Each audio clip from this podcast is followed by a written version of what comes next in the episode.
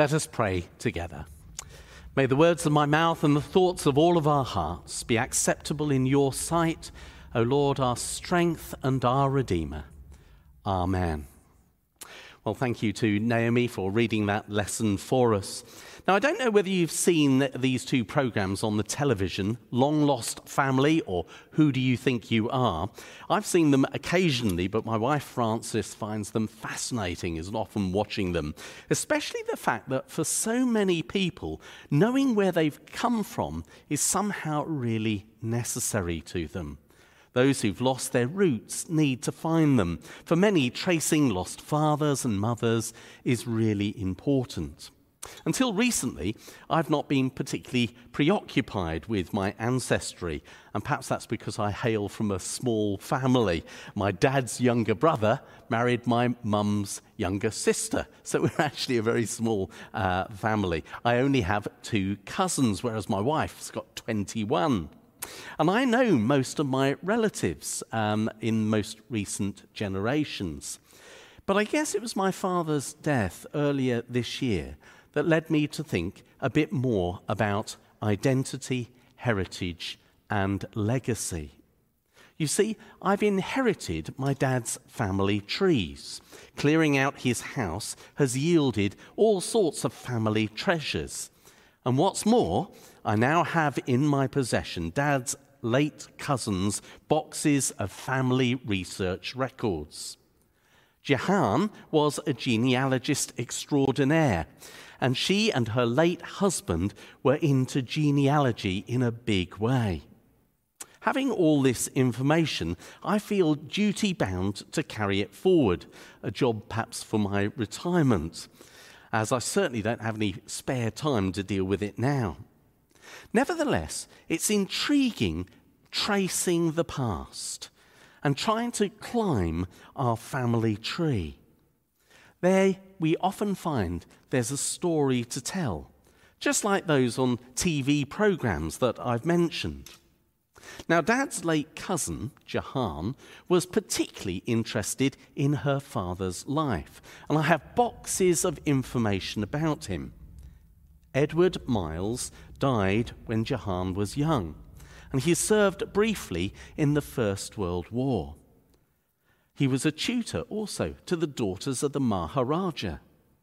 But then, during the Second World War, he sadly drowned when his ship, the Arandora Star, was torpedoed off of the Irish coast by a German U boat. Unbeknown to the enemy, the Arandora Star had hundreds of German and Italians on board when she embarked on her voyage from Liverpool to Canada. And tragically, 800 passengers and crew were lost, including one Lieutenant Edward Miles. Now, in the paperwork about Edward Miles, the word lost occurs repeatedly. Yet, strangely, reading about my uncle is a way of recovering him. So, despite being lost at sea, as they say, he is not lost in my memory or my heart. Edward Miles was more than a name. He was part of my family line, and his legacy can live on in the hearts and minds of the Mileses today. And so there'll be many people today who will be recovering lost people who've been lost in the wars, but making sure that they're remembered in their hearts. And this recovery is part, I think, of what remembrance is all about, lest we forget. For if we forget the sacrifices of those who gave their lives, the price they paid is also lost to us. Our freedom, as was said earlier, was tremendously costly. We must not lose that fact in our memories. So today, we must also remember that everyone is precious to God. And that's why we need to seek to protect life and freedom and peace in all that we do today. I recall those words of Jesus Aren't two sparrows sold only for a penny? But not one of them falls to the ground outside your Father's care. So don't be afraid. You are worth more than many sparrows. And they're powerful words. But it's easy to feel sometimes that we are lost or almost forgotten by God. But the verses in our Old Testament passage remind us of how precious we are to God and how precious everyone is to Him. Utterly precious. So much so, in fact, that we're inscribed on our Creator's palms. We are held in His hands. The passage continues what we call the second servant song, and God speaks through the prophet Isaiah to the people who are in exile. He declares that they will be released or saved from bondage and will return to their land. As he once delivered Israel from slavery in Egypt, God will feed, provide for, and protect his people on their way home from widespread dispersion. And this will be, and it's very clear in this passage, a mighty act of compassion. Did you hear that word? An expression of comfort, too and in time it would lead to great rejoicing. The ruins of Zion or Jerusalem may appear abandoned by God or lost, but He has not forgotten her or left her. The imagery is rich here, and I want us to remember that people, when they've made sacrifices, when they've given their lives, are not forgotten by God. On the one hand, in this passage, God's people are portrayed by the prophet Isaiah as sheep, sheep being led by their shepherd to pasture. But on the other hand, and quite fascinating, the word for compassion in verse 13 actually derives from a Hebrew word which means womb. So it suggests that the prophet has an image of God's maternal, compassionate care in mind. And the word womb is repeated in verse 15. And we can also note that Jerusalem is described in female terms, that is, as God's daughter. So, hence, the passage goes on to declare that God's love and faithfulness is greater than that of a mother nursing her child. What a wonderful image of God's love for us. So great that our faithful God has engraved his love for his people in his palms, an image that would find deep significance when we think of the cross, when those palms were nailed to a cross because he gave his all for those he loved. And yet he triumphed when all seemed lost, when pain and agony conflicts us or affects us. He transfigures that to glory and recreation. He gave his love for those who are lost. And isn't it interesting that when the disciples saw the risen Lord, he showed him the prints on his hands? Oh, my image uh, in my head wonders whether the names of those people were on there. I'm probably not, but that's what I feel when I think of that. Isaiah 49 reminds us that God cannot forget the people he loves.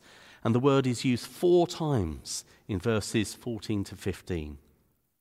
We may move away from the living God, but we are never lost in his heart.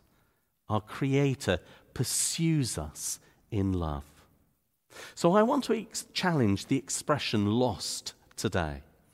It doesn't matter how anyone is defined or how they define themselves, everyone is of worth to God and should be to us too.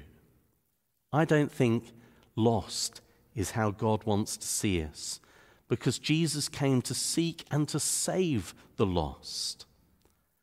So let's not forget today that over one and a quarter million British servicemen and women that died during the First and Second World Wars, let us hold them in our hearts.